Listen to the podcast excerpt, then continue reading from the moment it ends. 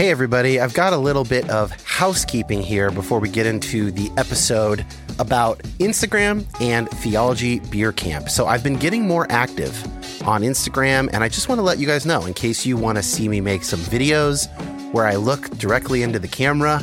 I'm sharing some stories and posts about basically all the topics that we cover on this show over at instagram.com slash Dan Koch. That's C O K E, and the link is in the show notes.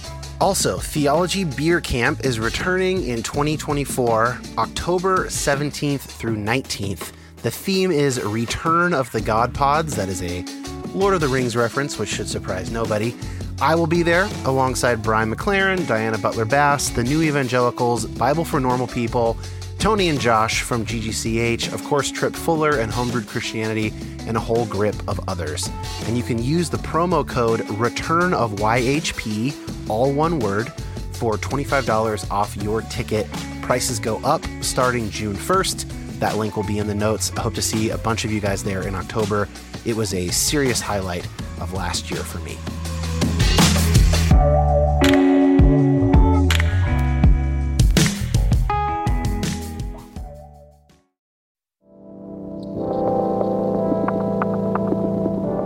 My name is Dan Koch.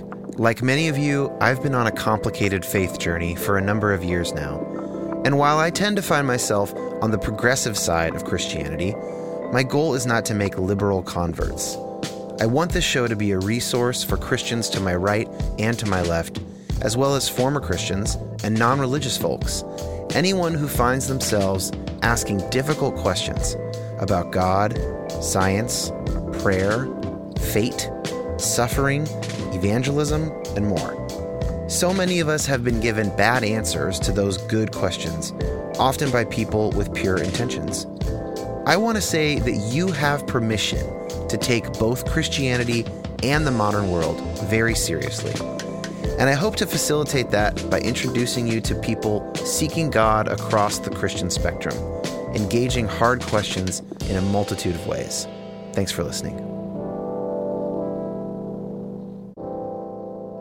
All right. I'm excited for this. I'm joined by three friends Sari Concepcion, Myron Penner, and Kristen Tideman. Kristen, we know you through Myron, and I will explain uh, your role helping us with this project. So, we in the summer conducted a little survey of post evangelical leaders. That's what we are calling it. These are people who work broadly in this space that, that I tend to work in and Myron Sari and I were chatting, and we were like, "Hey, is there is there basically some sort of way that all of us ought to be more connected?" And then I think Myron, you said, "Well." Maybe we should figure out if people even agree on anything, you know, and then from there we could decide if we want to, if it, if there's motivation or need for some sort of connection, loose or, or less loose. So we asked six questions of all these people, which I'll read in a minute. Um, and we got 16 responses. And that doesn't seem like a very good sample size. But I think for something like this, where there's maybe 40 or 50 kind of big podcasts or authors in this world, it's actually a pretty good sample size. And we told people that we would not reveal any names as part of our ask. So I'm not going to say who answered, but I will say it's almost a who's who of the post evangelical space. Like a lot of names that you would recognize if you are in this world. So pretty happy with with who we got uh, to respond. That's way better than actually saying the people because it's so mysterious. It's like just trust yeah. us. You yeah. know who we're talking about. People can and then fill they can just in. use their imagination, fill in the blanks. It's like not showing the monster in the movie. It's way way more impressive. Sari, you're absolutely right. Um, is there anything you guys want to say about this before I talk a little bit about that sample and kind of where people are coming from? I think my memory of our first conversations around this topic, Dan, was your wondering about whether there was some, like you said earlier, you know, need to not organize per se, but just to foster some kind of greater connection uh, among people in this space, uh, and then starting to think about what that might look like, and then we just uh, you know wanted to to see well or would people even be interested in that? Is there any kind of agreement about what it is that they do? How do people in this space understand their reach and impact to to the populations that they serve? So um yeah i think uh, i think that's right. Yeah. All i would say is especially after theology beer camp i think that these questions are relevant and were some of the things almost people were trying to ask but it's not like they conducted a survey while we were there so this is uh yeah good information well, now you're just making me feel like we should have we should have asked the exact same questions to the attendees hmm. of Theology Beer Camp and seen if there was agreement. Ooh. Well, but I think I, I mean there will be other theology beer camps and there'll be other True. gatherings of people in this space and i think what this little survey has done is given us a good kind of push and direction about how we could maybe collect further information to kind of uh, more extend and refine the studies so yeah yeah my comment is just that if your experience of this community is dominated by interactions on Twitter, it is not accurate. and that the I mean, we'll get into this more, but this Wait, like what? the uh, just the spirit of like positivity that exists in some mm-hmm. of these mm-hmm. answers, and the I'm trying not to say servant's heart, but I just no. Please lean into say it. it. Yeah. Yes. But there's just like a really beautiful tone to a lot of these answers, and I found that really refreshing. I think that even as leaders or like consumers of this content, I've been feeling some burnout. I don't know. There's always new waves of people coming in. But critiquing can be so exhausting and mm. wanting to build towards something positive, I think is refreshing. Thanks be to God. Most of my notes are kind of top level, like about the aggregate and what people agreed upon or didn't agree upon as much, which, Kristen, thank you very much for compiling uh, 16 long form answers to six questions into uh, some themes. But reading yes. the actual responses is really interesting because there a lot of humanity, like you're saying, a lot of empathy comes out, a lot of which makes sense. I mean, my own experience of doing this show is like it comes from a pretty sincere place. I wouldn't spend all this time, I wouldn't have had the idea in the first place if I didn't want to do something good for the world. Hmm. I, maybe that goes without saying, but in a format where you get a lot of attention and you get to talk a lot and you, you know, there's ego reasons and all that stuff too. But the primary motivation, I should say, for doing the show comes from a, a, sincere place of wanting to to be helpful. I thought it was just you trying to work out your own shit, Dan. Well, it does help me too. Of course, you know, it's like people say sometimes the best thing to figure out what you think is to write. Right, like you write about something to figure out what you actually believe about it, and I'm sure there's something similar here. I talk about it, I process it uh, in real time with people. But yeah, so that's definitely showing up. So to quote Sam Perez, post ironic hyper sincerity. yes, post ironic hyper sincerity. From the that is, I want to make a T-shirt that says that and just I wear know, that. Me too. um, okay, a little bit about the sample 16 post evangelical leaders. Almost every one of these people does a podcast, but not only that. 80% also do some social media posting. About half also do a blog, Substack, or a newsletter, and about half write books. Uh, and maybe one one more has a book coming. Only a quarter of these people work in a local church, which I flagged, and I'd like to talk about sort of at the end of the sample characteristics. Almost all, 15 out of 16, identify as either Christian, that's eight, or Jesus follower slash Jesus centric, seven. I thought that was interesting. I mm-hmm. also thought that was interesting. And to be clear, like there are plenty of liberals here. This is not, I didn't go to the Gospel Coalition list of, these are post evangelicals. So that's a mm-hmm. really high number of identification as still something with Jesus. Only 12% spiritual but not religious, and 18% agnostic. So some people said both agnostic and Christian or Jesus follower. Interesting. Everyone said that their work reaches, we asked who is consuming your stuff. Everyone said it reaches deconstructing or questioning religious people. That makes sense. 70% said it also reached reconstructing religious people.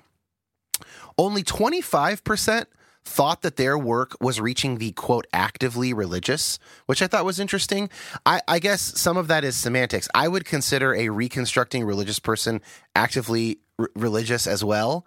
Uh, so maybe that's just the words I used are, were a little clunky.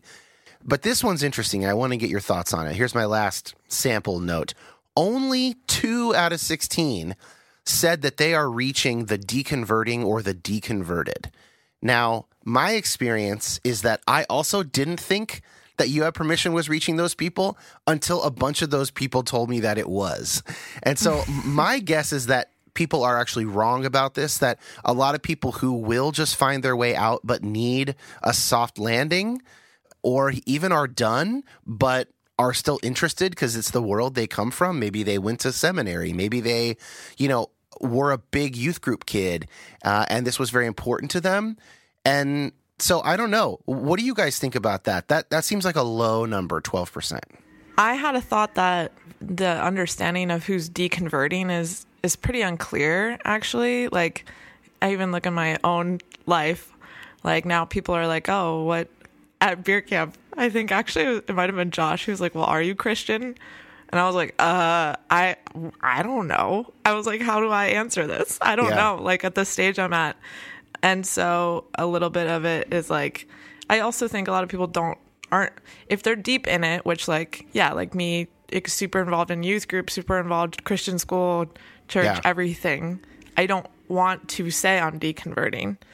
So, do I know the end from the beginning? Not really. And also, I'm like, I think holding on to different sorts of hopes. So, I think that's part of it. And I, I think the perception of me would probably be that I'm just like in the deconstruction process, like from the outside too. So, yeah. So, I don't know inside, and people don't know outside.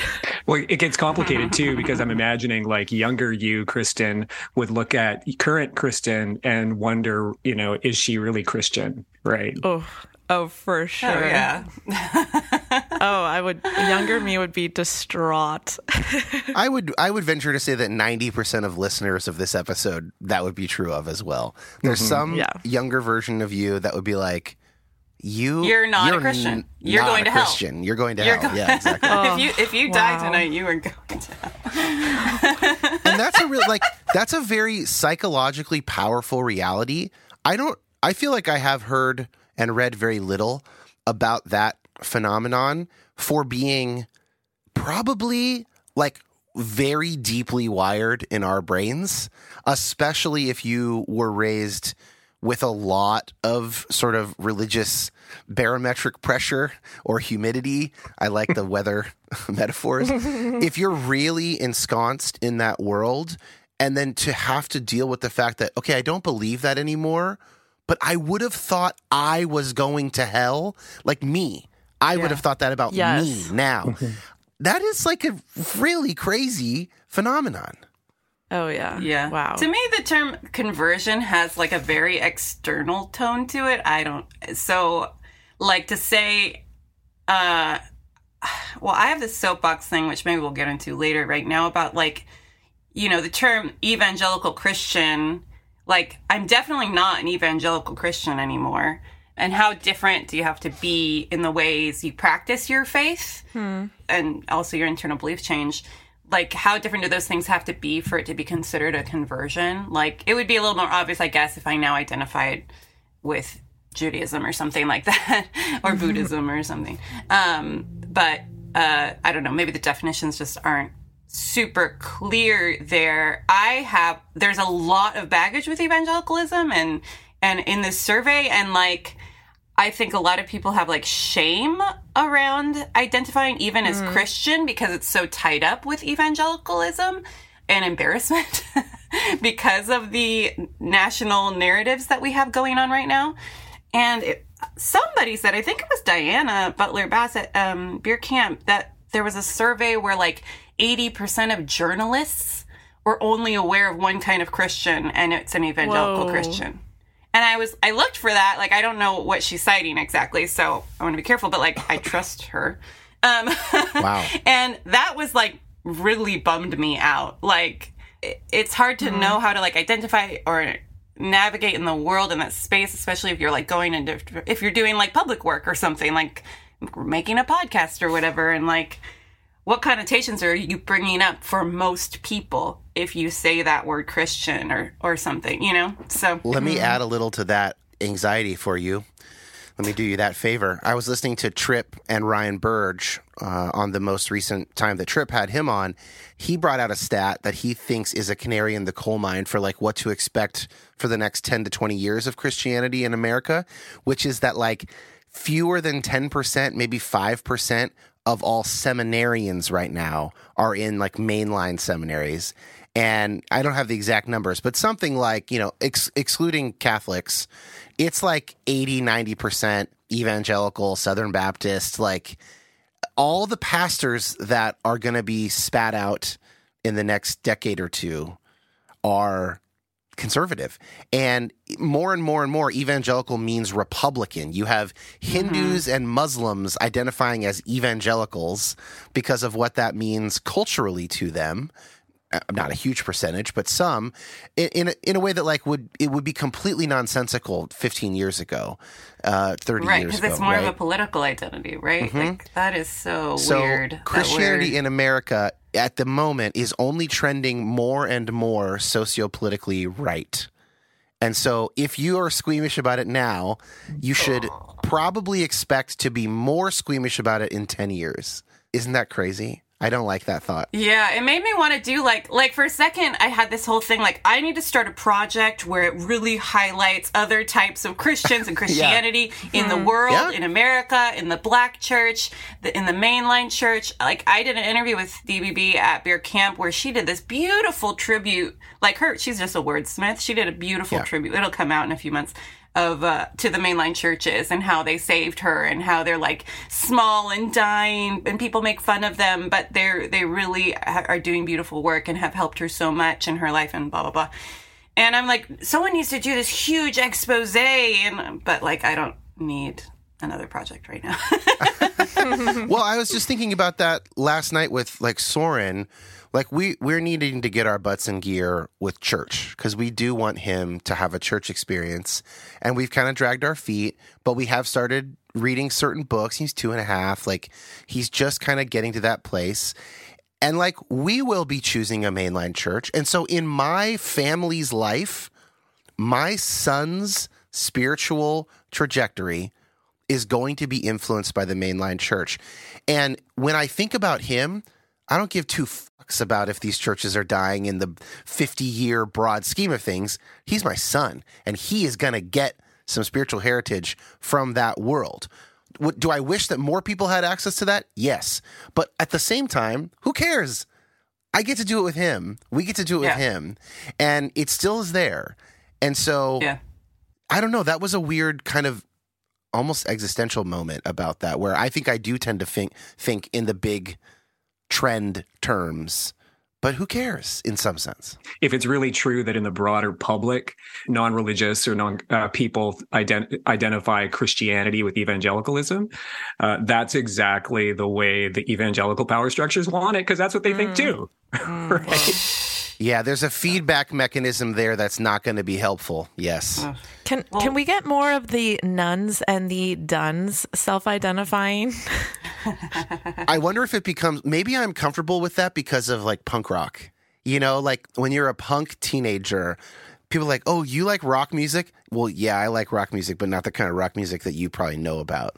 You know, it's like, yeah, I'm a Christian, but not the kind of Christian that you probably think I am from reading the newspaper or whatever. You know, like maybe I'm just comfortable with that because that was how I was formed as a young adult. I don't know. So, only a quarter of everyone that we interviewed works at all in a local church. That's interesting. This is a this kind of post evangelical thing is a very online community, and I thought that that was just maybe worth noting. And I don't know if you guys had any thoughts about that or experiences. I think it's I think it's hopeful actually in the sense that I think online spaces just create the opportunity for ongoing lasting community and punctuated by regular just whatever that means uh, actual in-person events. I mean I, I can imagine a group of people whose kind of Christian post evangelical spirituality is nurtured and sustained by the kind of content that they're consuming on a fairly regular basis online and then going to two or three maybe maybe one kind of in-person event where like-minded people are going to gather and they can have that that in-person existential uh, kind of bonding. Like that seems sustainable. And a question for you dan but is that kind of maybe in the back of your mind when you're thinking like this this movement is actually has legs in a way that may, might require the the people who are providing content in this space to just even acknowledge and recognize that I think I'm less hopeful when I compare it to the experience of a regular churchgoer, especially yeah. like a twice a week churchgoer, which from from my reading of the sociology literature is kind of the gold standard, right? Where hmm. you you've really got regular at least once a week, but preferably more community. You have a tight knit tight knit sort of social connection. You maybe are helping raise each other's children.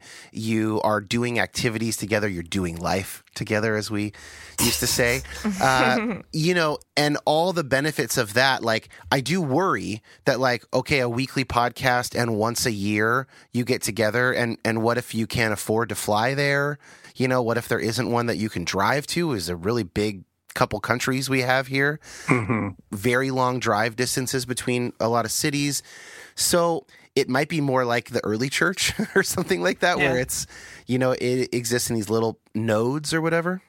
It's funny with the, like the self identifying. So my friend group here, no one's going to church right now. There's like eight of us, kind of like two of them never did, but the rest of us grew up super churched. But we have a thing where it's like let's eat together and then probably one other hangout throughout the week that some people come to and that's a similar model. And we joke that it is like our church and we sing like the doxology before we eat because we're freaks. Uh, but no it's like this thing where it's, it's ritualistic and that feeds that need.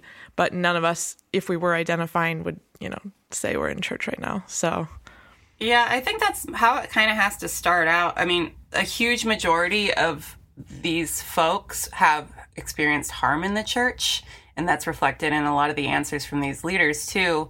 You know, my story for a couple years, I was involved in a church plant, and things went pretty sideways and I experienced a lot of harm from that. And I've processed that a ton with like a spiritual director and therapists and done all that kind of stuff. But there's a type of healing that can only happen when you start step- stepping foot in new healthy communities. Like you can get to kind of like this ground zero, but to really like, I think you need to to really grow past it. You have to have some healthy spiritual community experiences.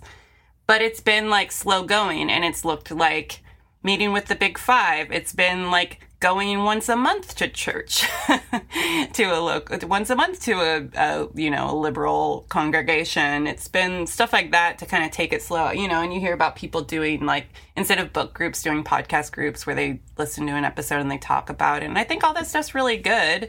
And the kind of stuff Kristen just talked about, like, I think that is a good in between phase I would like to see more healthy models of actual more churchy church. In between living now and going to hell when you die. Right. Right. you got to get your kicks in while you can.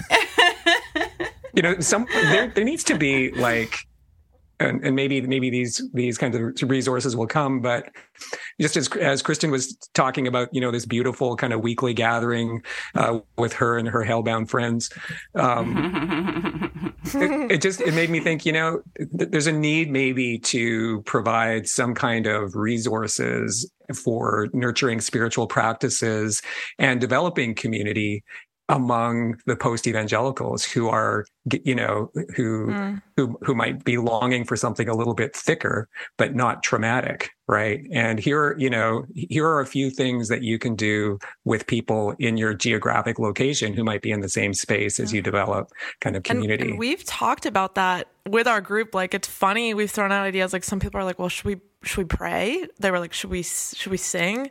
And then there's other people like i'm not sing like like me, other people being me. Like I'm not singing a worship song. Sorry, mm. like you guys can. Music is but... probably the most triggering thing for yeah. people. yeah. Yeah. But that's like it- we've thrown those ideas out because exactly we're like it feels like this is churchy, but like how much do we bring in? And then we're like we we're not trying to recreate church. But yeah, it's a great question. the question we asked on the thing it was like what does a future for organized christianity look like if you think such a thing is desirable and there was some like specific stuff in there and there was like one reference to like the emergent church movement and saying oh they had a lot of good ideas you know Yeah, I think Tony would be like, okay, let's try something different because that failed. Uh, but he zoomed Yeah, out. I don't he really zoomed out on know. it, you know? yeah well I- and i don't know the details of like what happened with all that but you know, Yeah. whatever i'd go to a church and a bar was that the idea I think it was more than just that, but yeah. I'm not an expert on emergent, but maybe it was like the right idea at the wrong time.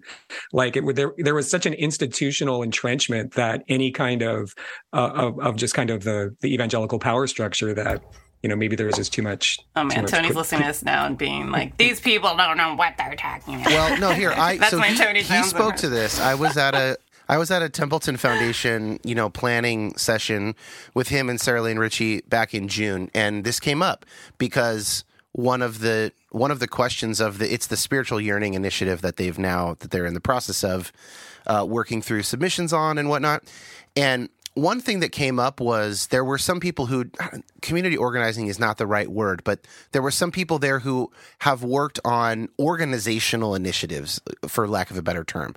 And Tony was like, Well, you know, I, I've got some thoughts on this. Like his mm-hmm. talk was partly playing old news coverage of the emergent movement from 15 20 years ago or whatever it was and like a young tony still got his hair it's really interesting but one of the things he said and we don't have to belabor this but I thought this was really interesting.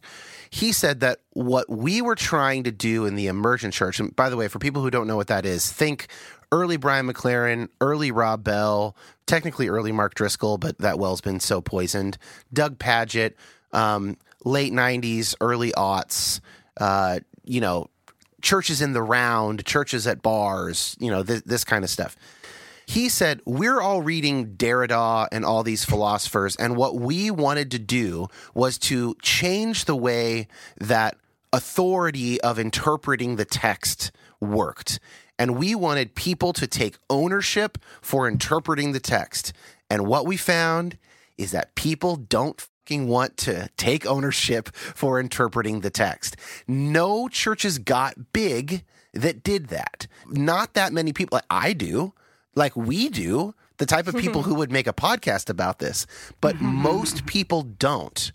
And so that's what he saw as, if not the one of the main flaws of that movement. Now, that's not necessarily the stuff you were talking about, Sari, the sort of aesthetics and whatnot, but the idea of you might get that, but it will never be that big because, like, people are slammed, they're busy, they're exhausted, their kids are running around. Tell me whatever. what it means. Tell, Tell me what, it, means. means. That's your job. You went to Yeah. seminary. Tell me what Yeah. this means. You know, I don't get an insurance agent who asks me to look through all the policies myself. Yeah, That's right. what they're there for, right, right? I have an acquaintance who was involved in kind of local expressions of emergent church more in the early 2000s. And uh, we had a conversation once and I was just starting to get into, you know, cognitive science of religion and understanding, you know, how how groups are formed and ritual supports that. And I just remember telling him, you know, like I wish you every success, but defi- you know, if you think you're going to grow this by telling people that nothing that they believe really matters and that you're you know you can you don't have to come. It won't you we're not going to shame you for not participating.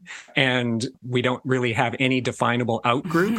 Uh, it's gonna it's going to be a challenge to Yeah. really grow this beyond you know these you know 60 70 people who are coming just because they like you and they want to to hang out. That wasn't a Right. judgment. It was just an observation. And i think this this friend that i'm thinking of in particular uh, is a very charismatic kind of person had uh, evangelical kind of ministry experience but was kind of moving on but that that that still was kind of the mindset which was like man if we make something fucking awesome that people are going to come and it's going to blow up right and i'm like Yeah. that it's baked into the psychology of, of what you're Mhm. presenting it's not going to happen which is which is Mhm. fine right and i think this is what maybe why i'm more hopeful now is that if you leave that model of success behind and think about developing kind of smaller communities of, of love and support that are nurtured intellectually by this this these online spaces uh, i think that's a very exciting type of, of spirituality. It's authentically christian and it can actually be nurtured in ways that that uh, fit fit us psychologically.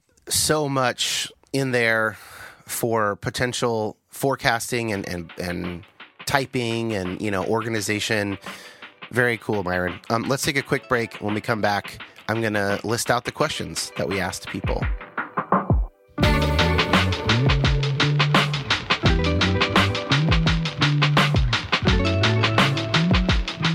If you'd like more you have permission. You can become a patron at patreon.com slash dan koch that link is in the show notes. Patrons get at least two additional episodes per month exclusive to them, as well as access to the patron only Facebook group, which is an awesome little online community for talking through all the crap that we are thinking as our faiths and our lives change. Um, it's a great, great community. So again, patreon.com slash Dan Koch, five bucks a month. Uh, support something that you care about and join the community. Back to the episode.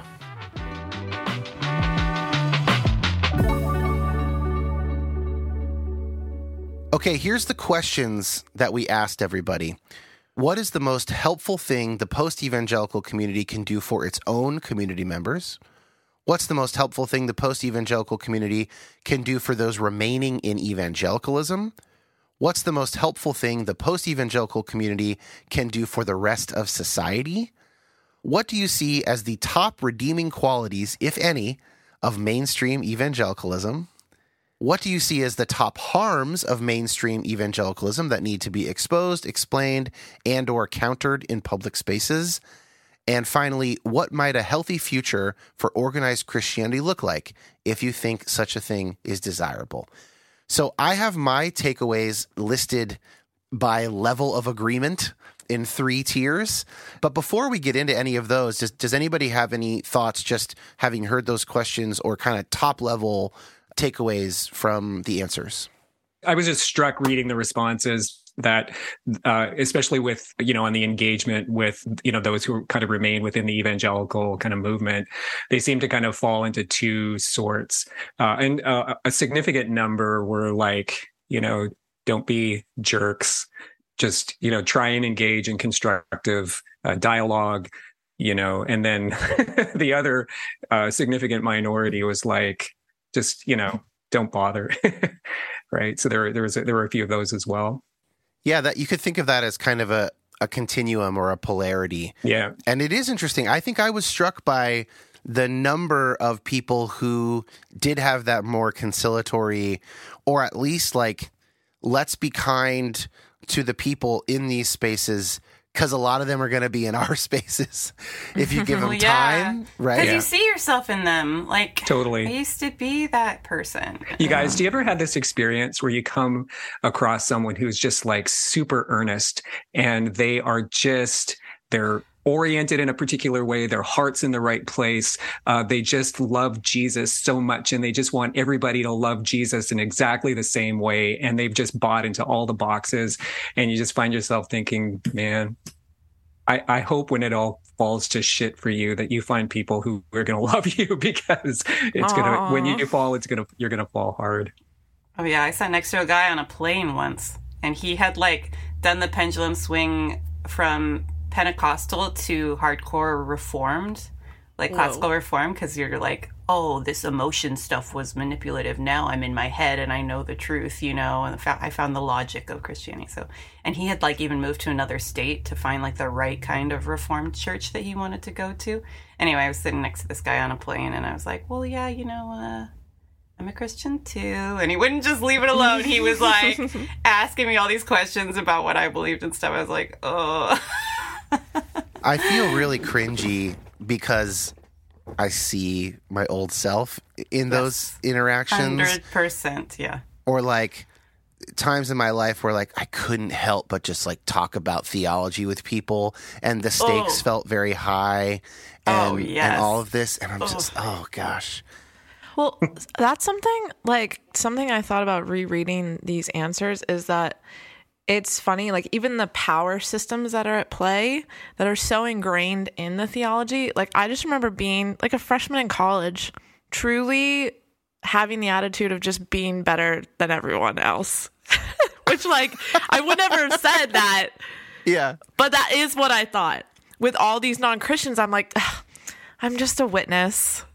They, Yeah. So good that I'm here to don't be a light. yeah. Oh my gosh. The specific way I remember thinking that was like in the context of Barnes and Noble, right? At the bookstore in the Christianity section, going, "Ah, if someone just walked in here, they would think that Marcus Borg is just as likely to be right as these other writers. And As Rick Warren. as Rick Warren and poor poor individuals, how will they know that they're being led astray? You know? And like you oh, if only they had, you know, my and my group's ability to discern between like true Christianity and like liberally corrupted Christianity or pseudo Christianity or whatever. It should have been a clue to me, but it wasn't uh, at that point in my life. I feel like quoting mewithoutYou. There's hope for Job like a cut down tree. Yeah. Wow. Very. That's for the me with that's for the mewithoutYou fans. So, like, if if we if you kind of project in your own journeys, we don't have to answer this, but I just think it's cool to think about. Like, 15 years from now, what what will that person wish that they could have told us today? Whoa. Whoa. Well, I Because wanna- because we because we think we've got it all sorted out now, right? Myra, that's a great question. No. I do No. want to. I want to problematize it though, because I I He's going see to this- problematize. I'm going to problematize. I'm going to do what academics do. I'm going to problematize the question. Um, In a post-ironic, hyper-sincere way. exactly. That's the only mode I have. Sam Uh, I think of this question more sociologically than I used to because of the way that it sure seems from all the data that religion is now downstream of sociopolitics. And Yeah, so with you when you say you meet this person, oh, when it all falls apart for you, part of me is like, well, depending on the people and culture you surround yourself with, it might not ever fall apart for you. And in fact, it's going to be easier and easier in America if you're willing to go to a rural or suburban area in the middle of the country, like if you stay away from urban centers on the coasts and Chicago or whatever, it's going to actually be easier for you to just stay there forever because your hmm. plausibility structures will not be challenged because everybody around you is basically going to agree. Now, maybe the broad stream secularization trends will eventually erode that, but for the time being, I don't know. I mean, maybe even young people will will find this. I, that's that's a big question mark because of Wikipedia and the internet and and just demographic shifts and stuff like that. But Yeah. I don't know, man. I mean, that part of me thinks like, oh, it's it's going to be pretty now. It, but it will never be as easy as it was in the in the '90s to be in that zeitgeist, right? So in that sense, mm-hmm. in broad, in big numbers, it's still less easy to think that every well-meaning person agrees on everything than it was in the '90s. But yeah, that's my cre- little. Yeah. That's why it'd be so important to create communities in alternative spiritual communities, let's just say for now, because so that that's an option. I mean, that could just blow people's minds if that they have access to communities like that. It's, cha- it's world changing. You were talking about like all the pastors that are like the majority of pastors in those conservative evangelical seminaries. What kind of people are those? Those are all white guys. Well, they're all guys by definition. They're definitely all guys. exactly. Yeah. Right. So, like, I can't imagine in this world that is just, you have, like you said, more access to information about other types of people, other groups. And if you don't feel comfortable in that monoculture led by that type Right. of person, then you're going to go in search of other things. And all these podcasts, mine included, have thrived and grown numerically precisely because of the ease of access that wouldn't have been there 15, 20 years ago, right? Southern Baptists, they just doubled down on their commitment to male only I know. pastors oh, are allowed. wow. They just doubled down on that. And They're it's like, pot committed. dude, Yep. 2022, dude.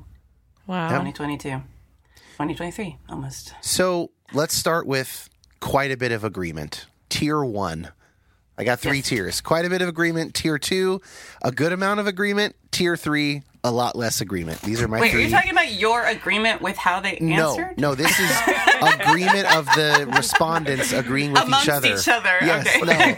no. Tier one is the, those who show the most agreement with Dan. That's, Dan that's- that, those are top level the top tier right are the people who agree with me. Yeah. No, no, no. Agreeing with each other is, of course, what I mean. So uh, I have two items in the a lot of agreement. The first one is the most helpful thing the post evangelical community can do for its own members is to validate people's experiences and help them find their own voice and exercise their own agency. Curious what you guys think about this. So sweet. It is Yeah. sweet. it sounds to me very therapeutic. Yes, that's what I was going to say too. Very That's the f- therapeutic. it's the first thing I mm-hmm. thought of is like I have had clients where this is essentially our goal.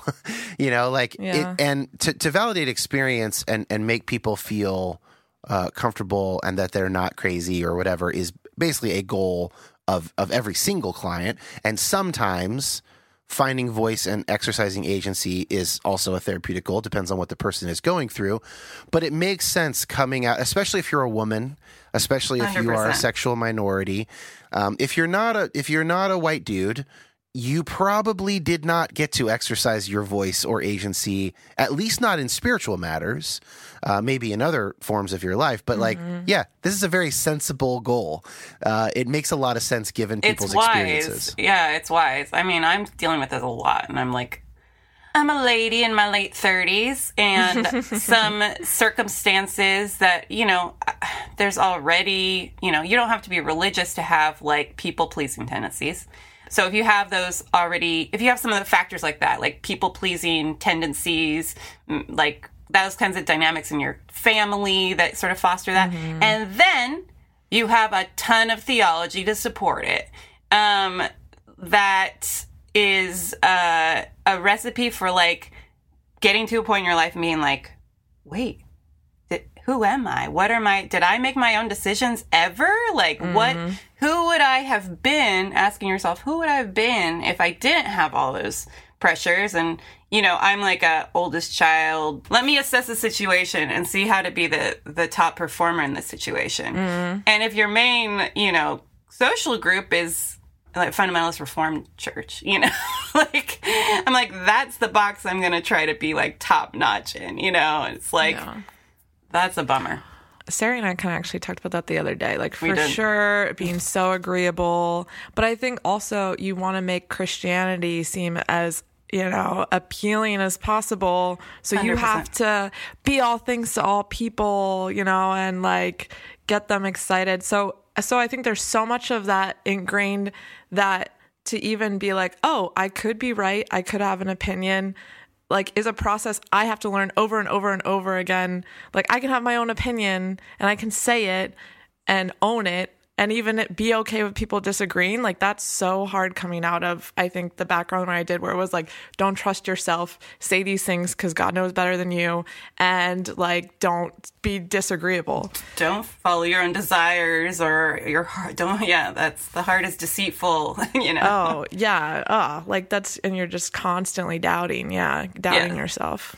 So what I hear these people recognizing in the, their survey responses is that they don't want to replicate the kind of spiritual leadership they saw in churches that was, you know, cr- trying to create this uniformity. They they want people to be comfortable. Like there's this supposition that like if everyone was themselves and had their own agency and voice and you know whatever terms we want to use were self, fully self-actualized that that would be bad because peop because of original sin because you're basically bad hmm. and flipping the script on that like wouldn't it be wonderful if everyone could fully express themselves that's a high value in this community Totally. that's what the world needs is actually for everyone to feel free to be their authentic selves or whatever Let me throw something out there. I want to see what you guys think. My worry, I agree with everything you said. My worry is that you go too far in that direction and it makes groups unsustainable. So if you imagine a continuum Totally. where a cult with a ironclad leader on one end and the other end is Occupy Wall Street and everyone's voice counts equally and nothing gets done. The, the Occupy movement literally accomplished nothing except to sit around and like I mean maybe maybe they accomplished like sort of non-participation for some amount of time, but like no policy goals, no, no laws changed, like because it was just basically anarchism. And so my thinking is what's the golden mean? Where is it not, you know, toxic leadership, but where is it no leadership at all, Yeah. such that there's no group cohesion and we don't get the benefits of being a part of a group? we definitely need this pendulum s- swing so that people can like uh-huh. do the work, you know. But you could go too far with that, especially like to be like, because boundaries, right? Like, okay, I'm learning how to set healthy boundaries, and then you become sort of obsessed that like anything that makes you, oh, like you know, you could never Any slight inconvenience needs a new boundary to be drawn. Exactly. yeah Yeah, yeah, yeah, So how how do I? Yeah, and when you really love people, that's what you do all the time. You, you know, you take care of people. You, you, you just need to know how to do it healthily and and how to healthily. You learn the rules before you can break the rules. You know what I mean? Like mm. that's that we're in the still like learning the healthy rules, the healthy therapeutic rules phase. But re- remember like who we were asking this question to and, and what it is that we were asking them right so we're asking you know primarily podcasters in the post-evangelical space to say you know what's the most helpful thing they can do to people who are to you know their listeners people who are coming out of Right. evangelicalism and uh, it makes perfect sense for them to say, you know, re- it's a reasonable expectation that they're providing content that gives people c- categories to validate their own experience. They're not Yep. alone, uh, and also to, you know, through a variety of different online means, help them find their own voice. And even even if even if people aren't engaging in Patreon groups or Facebook groups or other things, even just al- allowing people to have a different way of of thinking about their own experience and their own, uh, in some cases, trauma within uh, religious groups. That is a way of, of helping them find their voice because they have categories and language to at least narrate their experience in a way that's not traumatic. I guess what what a theme that we're kind of talking about is well how to how to kind of foster a sustaining and life giving spirituality in this space.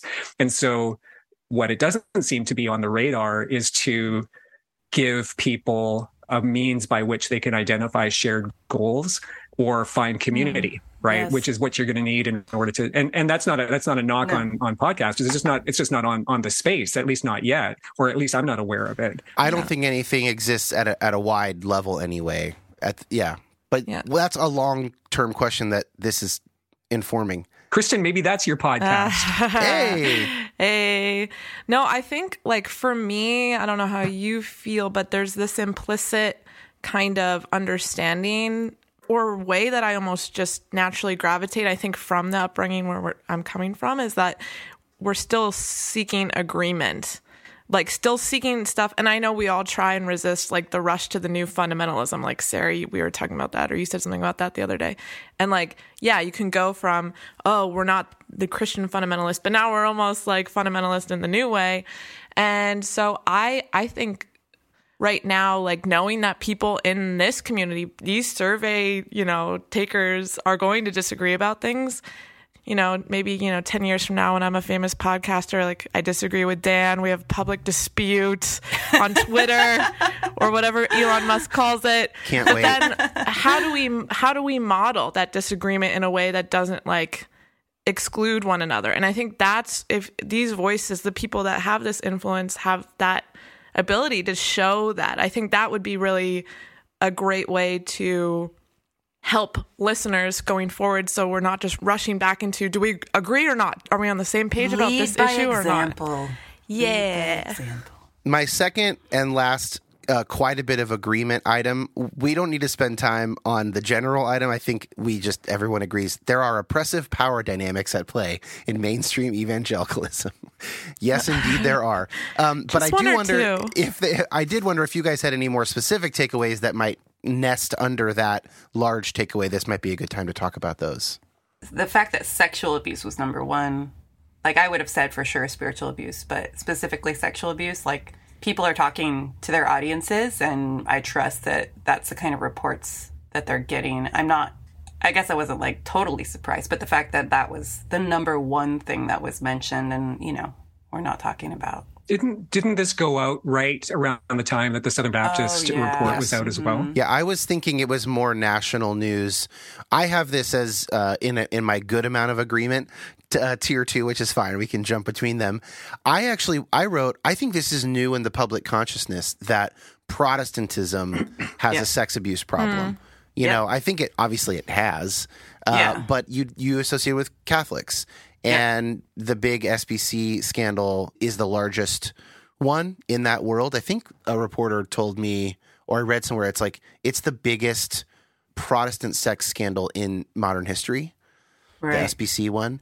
And so I thought that was interesting. I Hey, SBC, go big or go home. oh my gosh, that's dark. Erg. Uh, I think it's new that that people would say that that is a top problem with evangelicalism. I think five years ago people would not have said sexual abuse, and I also think saying spiritual abuse to say that's one of the big problems that's also new, and that reflects an increase in the public consciousness of the. I mean, I think people wouldn't have said spiritual abuse two years ago. I mean, that one seems to me like Yeah. Really coming into the lexicon for people in a way that, Mm-hmm. of course, I'm heartened by as a spiritual abuse Right. researcher. It's a new phrase that yeah.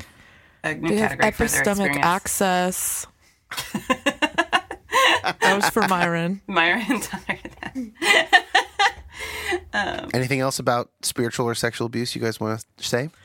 I, I think more people are going to yeah i think the spiritual abuse side is gonna keep gaining awareness because i would say I, i'm kind of just thinking of friends who i have who probably are like saying the like words around spiritual abuse without using that term so maybe they don't have hermeneutic access but they'll get there No, no, I even I'm oh that's still developing. Like that's an ongoing process, like how the narrative around what you experienced, you know, and I was like, was it a cult that I grew up in? I think it had some qualities that cult, you know, and like the way that you would go to a pastor to get permission to do certain things in your personal life or something like that, like get married to a certain person or, or whatever. Like oh man that's kind of culty, right? But Oh, so I, I had a I had a two year stint as a as a youth minister in our church, kind of in between, and I just remember like you know there were there were some c- community teens that would you know come along with their friends to youth events and stuff, and y- you know some of the parents were a little freaked out by it like you know they well you're you're bringing you- like like they're up till like 10 o'clock it's a school night they got homework uh, and by the way what do you guys believe anyway? And i'm not sure if i'm comfortable with my kid going to to this you know religious kind of thing. And i just remember at the time thinking oh you know i didn't really get it like you know like why why would you not want your kids to be around these these other great kids and just form these these these helpful you know spiritual relationships. But now looking back i think oh that kind of makes a lot Yeah. of sense actually. Um yeah, like and is my so- kid getting sucked into a the, cult uh, or something like that? right. Well and then and then you know our our kids are teenagers right? And and it was super important uh when you know we put them in a youth group like okay are they going to be sex shamed uh, are they going to get you know what what kind of content are they going to get and thankfully they've, gonna- they've had they, they've they've not had There's no CDs anymore, so you can't burn CDs at youth group. What do you do? you just Hmm. uninstall Spotify? no, what, what you do is you go you go to you, you go to Bar, you go to Barnes and Noble and you take all the Marcus Borg books and you put them I in the back totally of used to somewhere so no I totally used to do that. By the way, like I would, You I would not, not. put them in the back, but I would like, I would Oh. choose which books were featured and like with the Oh, yeah. cover facing out. Oh my gosh, 100% That's so embarrassing, Dan. Yeah. Did they Oh, send you a did they send you a paycheck at the end of the month for your good work? No, I think I remember hmm. doing that too. With like, so- oh, I'm going to take all the like Calvinists and like put them Oh oh, my gosh. front We did have I worked at the public library and we had this guy who was a Christian who we think was stealing the atheist books to make sure people didn't read them. Wow. Yeah, I mean, We had no yeah, we had no way of hmm. stopping. We had no way of knowing, but we had suspicions. it is it is a very difficult move to go from we have privileged special information to it's good to be in a marketplace of ideas. That is a very hard transition to make. It rubs against so much of your training if you're if you're brought up in in the former camp of like No, we have special revelation. Like, like this is what everyone should have, you know? And then to go like, no, we oh, we could be wrong and they could be wrong and we need to actually duke this out is like it's alien to the former viewpoint and you get to a point where you go oh of course like a, we have to do that even within our like you realize oh even in our denominational history they did that people had duked out ideas right, Right. but like it is a it is a real significant i think psychological switch that is hard to flip and has a lot of consequences once you flip it and can be really disorienting. Mm. B- briefly Sari, i will say asking your pastor for who to marry or date is literally on the spiritual abuse screener that i developed. So i would call that spiritual abuse. Um, or if you can get divorced is another one. That's mm-hmm. any life decisions like any life decisions being run by your pastor for approval i think is a massive red flag personally. Um, but that's very normal in evangelicalism. well there's optionally running it by them and there's an expectation that it must be run by them and i would distinguish between those two. Mm. Like if you trust your pastor and you want their input on your life that's not necessarily abusive that's just like normal human relationships. You go to people you think are wise. I've consulted a former pastor of my church growing up on all the biggest decisions I've made in the last 15 years. You know, willingly because he's the shit. He's like much wiser than me. You know, that's not abusive. But if he was Well, like, now, Dan, I expect you to consult me, that would be spiritually abusive. Well, with marriage stuff, there was an idea that, like, if you did the wrong thing, that you could get, like, under church discipline, excommunication, whatever, and then you're uh, at risk of going to hell. Can I ask you guys one? Dan's face. Oh my gosh, I can't was the even best eye roll I've ever there. seen. That was the biggest eye roll I've given in a month. I want to know what your sense of this is because it's. I would imagine it's different. My sense in the spiritual abuse conversation, like on Instagram and and maybe other podcasts, is a mixture of. On the one hand, it feels kind of like the Wild West to me, and I don't know if there's a lot of agreement. And on the other hand, most of the stuff I see, I'm like, yeah, that's pretty close. Like that's about what I would think and sort of what I've read from the other researchers. But I don't know what I'm not seeing. I don't know all the accounts, for instance, that have very nice looking Instagram content that are like conflating spiritual abuse with other things or like, you know, over defining it as inclusive of, of far too many kind of watering it down in that sense. Or I don't know, do you guys have any sense of that or is that just not on your radar? I think by calling it abuse, it feels, of course, very intense and powerful, which it, like it is in many instances. And also, I'm kind of borrowing this idea from actually like Kate Manne stuff, Myron, and like the kind of patriarchy and stuff. Like she says, people exercise misogynistic behavior, but that's at very low levels as well. Now it's still misogynistic behavior, but you almost have to accept that it will happen in the process of people learning how to be less misogynistic. So mm-hmm. similarly, in terms of spiritual abuse, there are things that people will do that they have almost learned that inherently are somewhat spiritually abusive because that's the structure they're coming from. And just because that is happening, even at low levels, doesn't mean it's acceptable or we you know, are going to say, oh, that's fine. But we also need that space to allow people to unlearn that and learn new habits. So I would say, depend, like, you can apply it and it can feel really intense, or you can apply that term and it can be like, okay, yes, we know this is part of the process of change. This might be spiritual abuse. And the person who's doing it is trying to unlearn how to, like, or learn how not to be spiritually abusive, if that makes sense. Yeah, that's interesting. That would be more for like a, a lay person because spiritual abuse does not only come from leaders; it can come from within your community and family members and stuff. It's maybe a different trajectory for like a pastor who's Yeah. who's Well, kind of going through that. Yeah, but I would say there's pastors like they could be up being like spiritual abuse is wrong and bad, and then like Right. resort back to habits of Right. like almost well, this is what I do. So it's just a pro, a pro trust the process. No, I think that yeah. I think that's right, and it, it reminds me of Sari's you know, comment about boundaries. Like when you first discover setting boundaries, like everything needs to be a boundary. A minor inconvenience from a really good friend, you might feel like you have to set a new boundary with that friend when it's like, no, okay, you know, not, not everything requires a boundary, but you do need some boundaries and then it's a discernment process or whatever.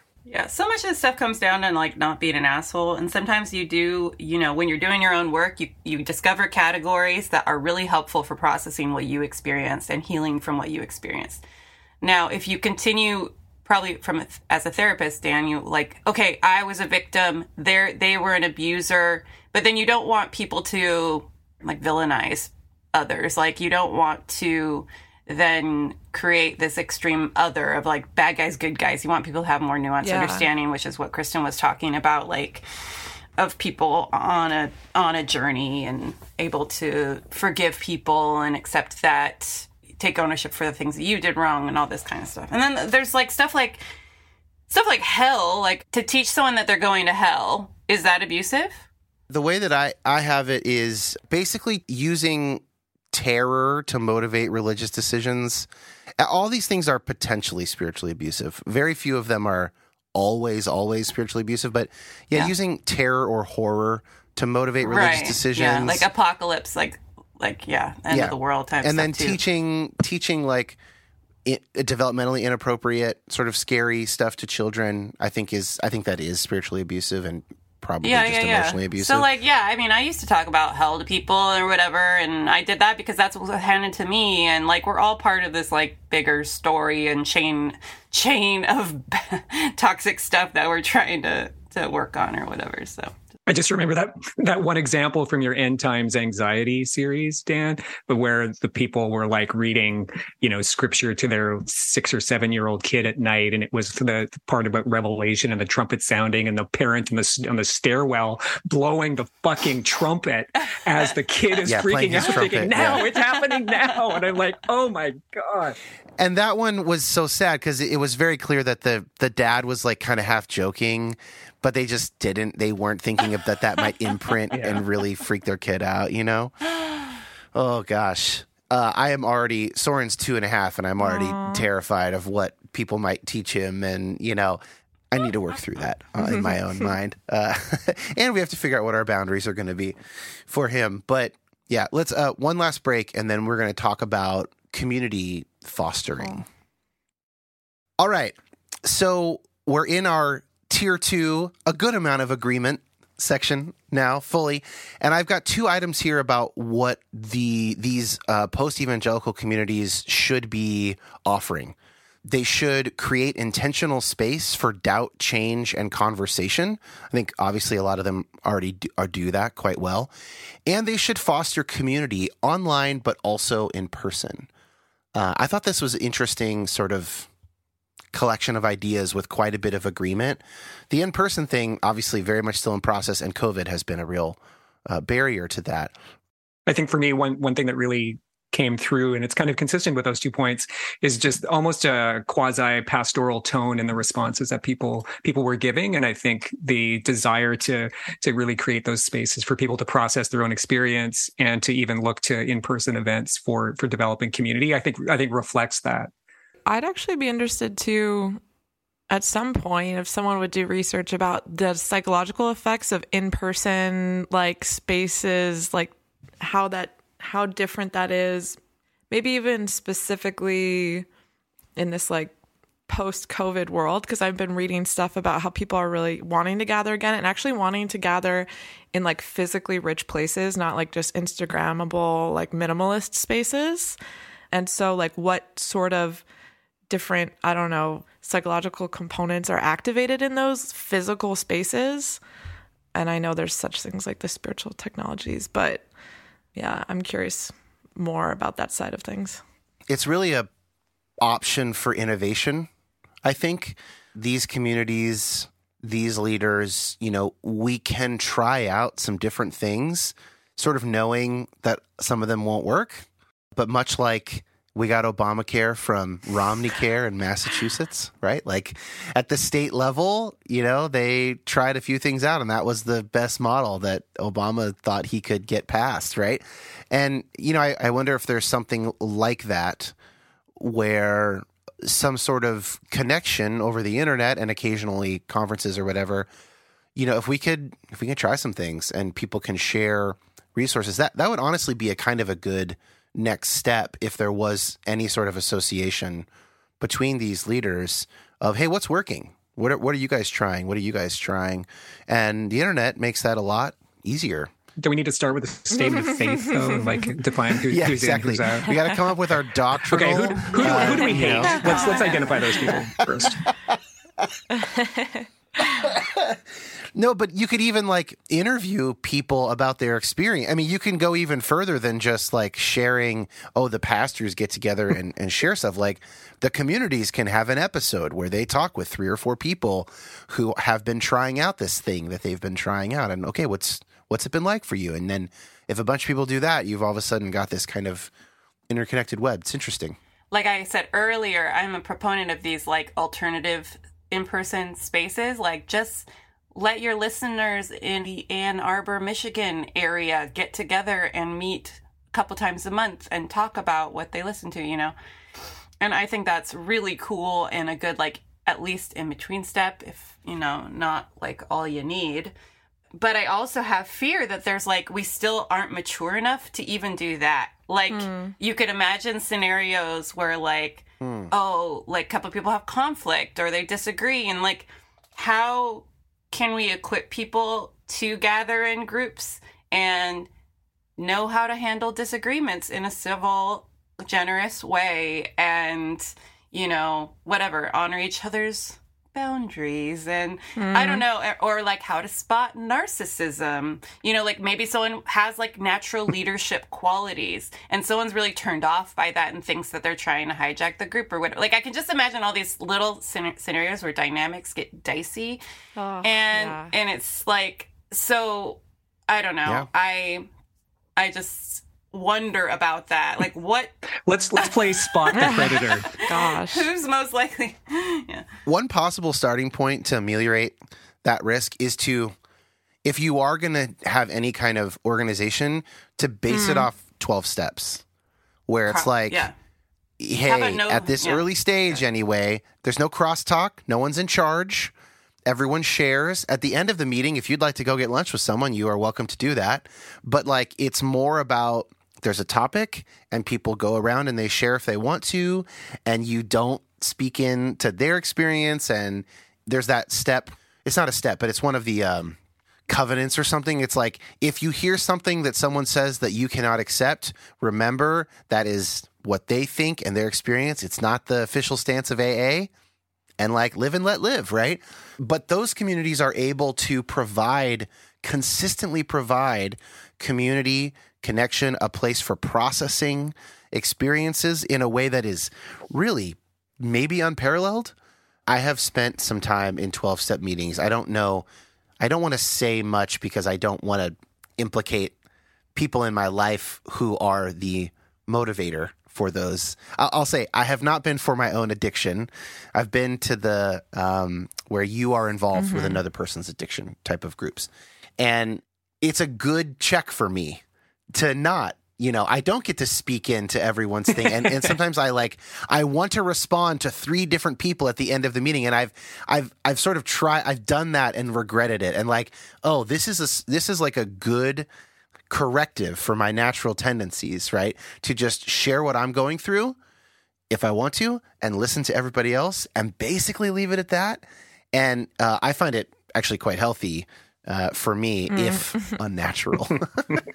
That's putting it mildly. I too have been to those types of meetings, and I think that no crosstalk rule, no unsolicited advice, like that rule does more good than harm for sure. But then there's also those moments where someone has Yeah. shared some like uh, something really raw and traumatic, and it feels weird to not respond.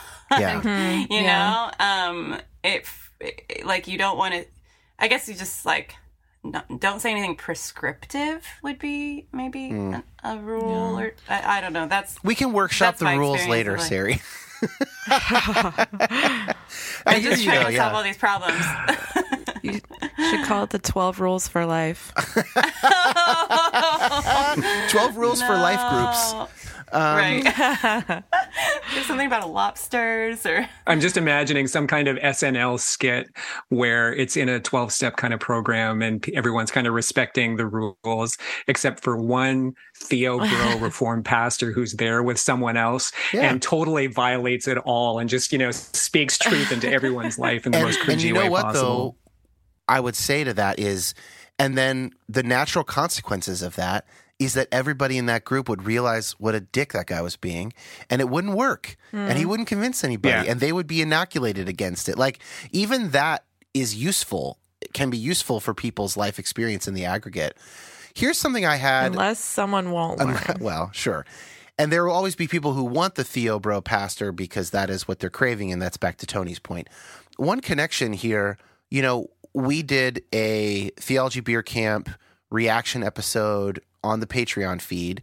And I also put a link, I put it in the Facebook group, but you know, regular feed listeners, I'd recommend you go to the Homebrewed Christianity feed. Actually, Josh will put a link to it in the show notes. That he uh, Tripp did a sort of reaction to Homebrewed uh, Theology Beer Camp, and one of the things that came up there, it was really it good. made me cry. It was and, so good. Um, I really need to listen. Hmm. And a lot of people feeling a lot of validation, people feeling a lot of encouragement. Hmm.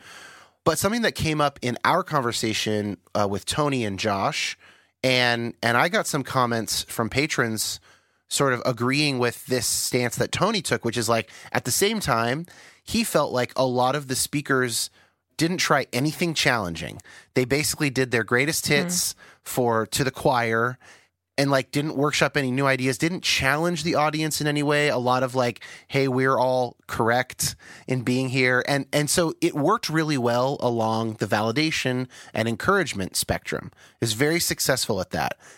What's interesting is like thinking about it therapeutically with a client I will have a discernment of when it's time to challenge them. And I can be very careful about that and would be very careful about that and try and, you know, of course, not do it directly and, and get their buy in and, and whatever. But when you are making something for a public audience that is the same for everyone who listens, where do you drift into challenge? And when do you stop merely validating, encouraging, you know, encouraging agency and voice? Like, when do you start bringing in stuff that goes, well, and here's where we all might be getting this wrong, or here's where we are probably missing the mark as a group, or, you know, what have you? I find that to be a really interesting and tough question. I, don't know. Do you guys have any thoughts on that? I mean, I said to Sari that I think actually there is something where maybe more time actually not in the full groups, like breakout conversation and allowing that to spin out a little bit more. But also because, yeah, like playing the hits, I feel like post COVID, that was kind of appropriate. Yeah.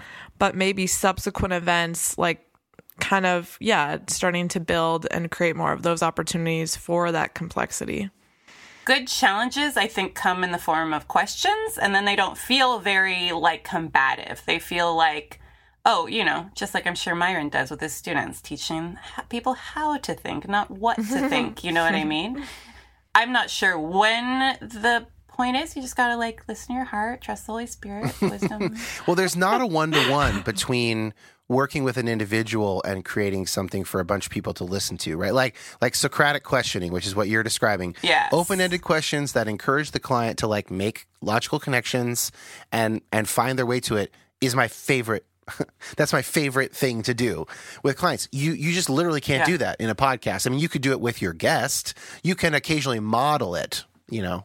Yeah, well, like at Fuller Seminary, uh, the classes were taught really a lot in that way. There was like but there was also a presentation of like a multiplicity of options as well. So it's like, here are the questions, everybody. Let's think about them. And here are some of the ways the tradition has sought to yeah. respond to this question. And giving that multiplicity of options is really helpful. But being exposed to that, so that is an example. That's that's comparable to doing a podcast, right? You're talking to a classroom of people. But in order to sort of grow and construct something meaningful for my own life, I need to do that in a sm- yes. smaller groups with like a couple people talking it out and picking which buffet option is going to work for me and create meaning Right. in my life. So Yeah, that's a theme now. Both of you guys have mentioned that recently. This idea of uh, Kristen and Sari of like breakout sessions, or essentially a smaller group in which to process things that you all heard collectively at an individual level.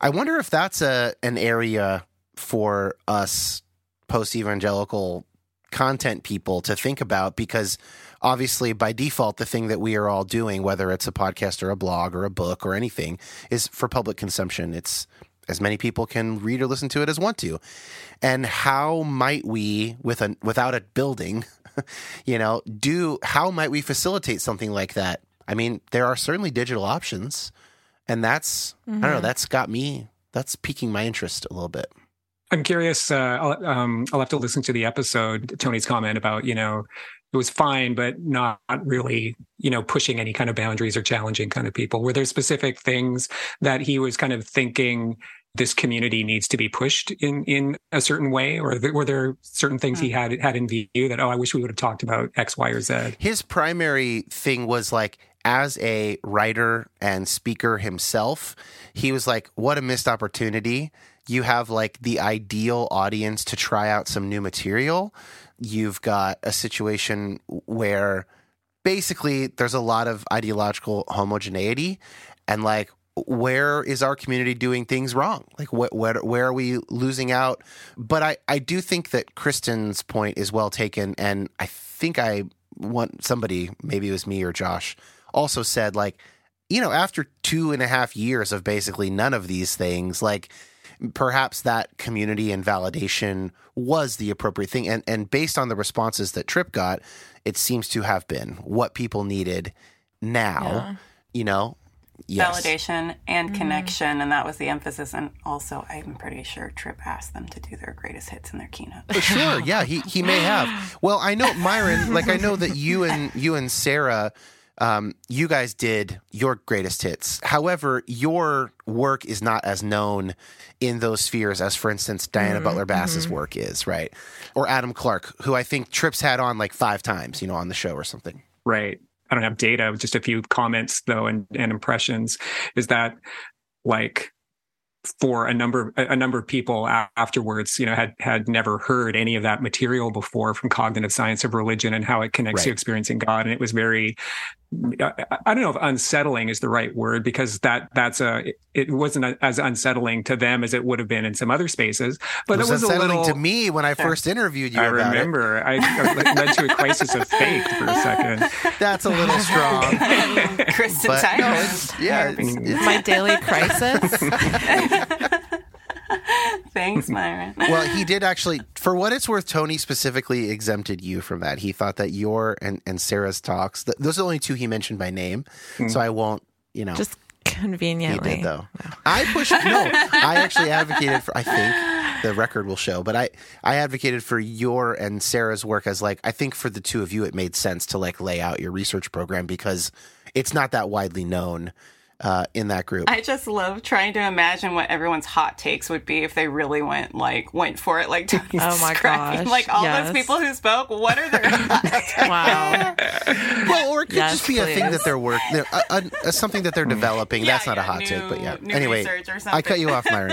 No, no, no. That that should like if not the theme for the next theology beer camp, maybe like one one kind of evening session is like hot takes. hot Yeah. takes That's edition? actually a good idea. We're gonna go real deep with like panpsychism. You- you um, need to know, sign, like, a special waiver. Okay, here's a hot, here's a hot take. I think process theology is a little preachy. Oh. Oh my gosh. I have Whoa. I've noticed Myron, Myron is noticeably silent with, around process topics, and I'm like, I want to draw him out on Sounds that. like he doesn't trust the process. Hey, oh, is he? Sorry, not that's part such the a Philly party? thing. I keep saying that. Myron, That's twice in one recording. Myron, have you RSVP'd no to the process party? Uh oh. he wouldn't even drink the Oh. beer. No, no, no. I 100% drank many of those beers because really they were so awesome. Yeah, really shout out to. Josh Shout out to Josh Patterson. Dude, he nailed it. Yeah. He nailed it. He's the best, honestly. Well, guys, we're out of time. Thank you so much for joining me. This has been a really great conversation. And obviously, I will send this out to the people that I contacted who did the survey if they want to listen. And maybe this will lead to something, to some more kind of communication amongst uh, this community. Maybe we've planted some seeds. And thank you guys for your involvement in that. And, and Kristen for all your coalition work, which I did not have the time or energy to do. Really beautiful. Yay! Thanks for having me. Join you, smarty pantses. oh, stop it. Whatever. You're the smart. You're smarter you, than all of us. you know what? There's a little evangelical female uh, thing to to shed. Okay, downplaying your Oh. ability to sit at the big. Thanks, thanks for explaining that to them. Dan, Dan. yeah, you should have phrased that maybe as a question. One thing I might might- invite one to consider. Shoot! Did I just? Okay, I got another. I got another hot take. I got another hot take. I, Oh, oh. Tom Ord, toxic, toxic person. no, that's not He's like the true. sweetest person in the No, world. no one is that nice. I think no I, I feel never- I feel oppressed by his perfect his Uh, presenting he is like a gentle human. sea breeze of a person. Are you like? What a sweet guy. Sorry for for uh, toxically mansplaining your uh, growth areas to you, Kristen. It's okay. I accepted it immediately without question. it felt right. Oh my gosh! It was my role. All right, Hey, this, this Sarah, been. Meyer, and Kristen. Thank you guys so much.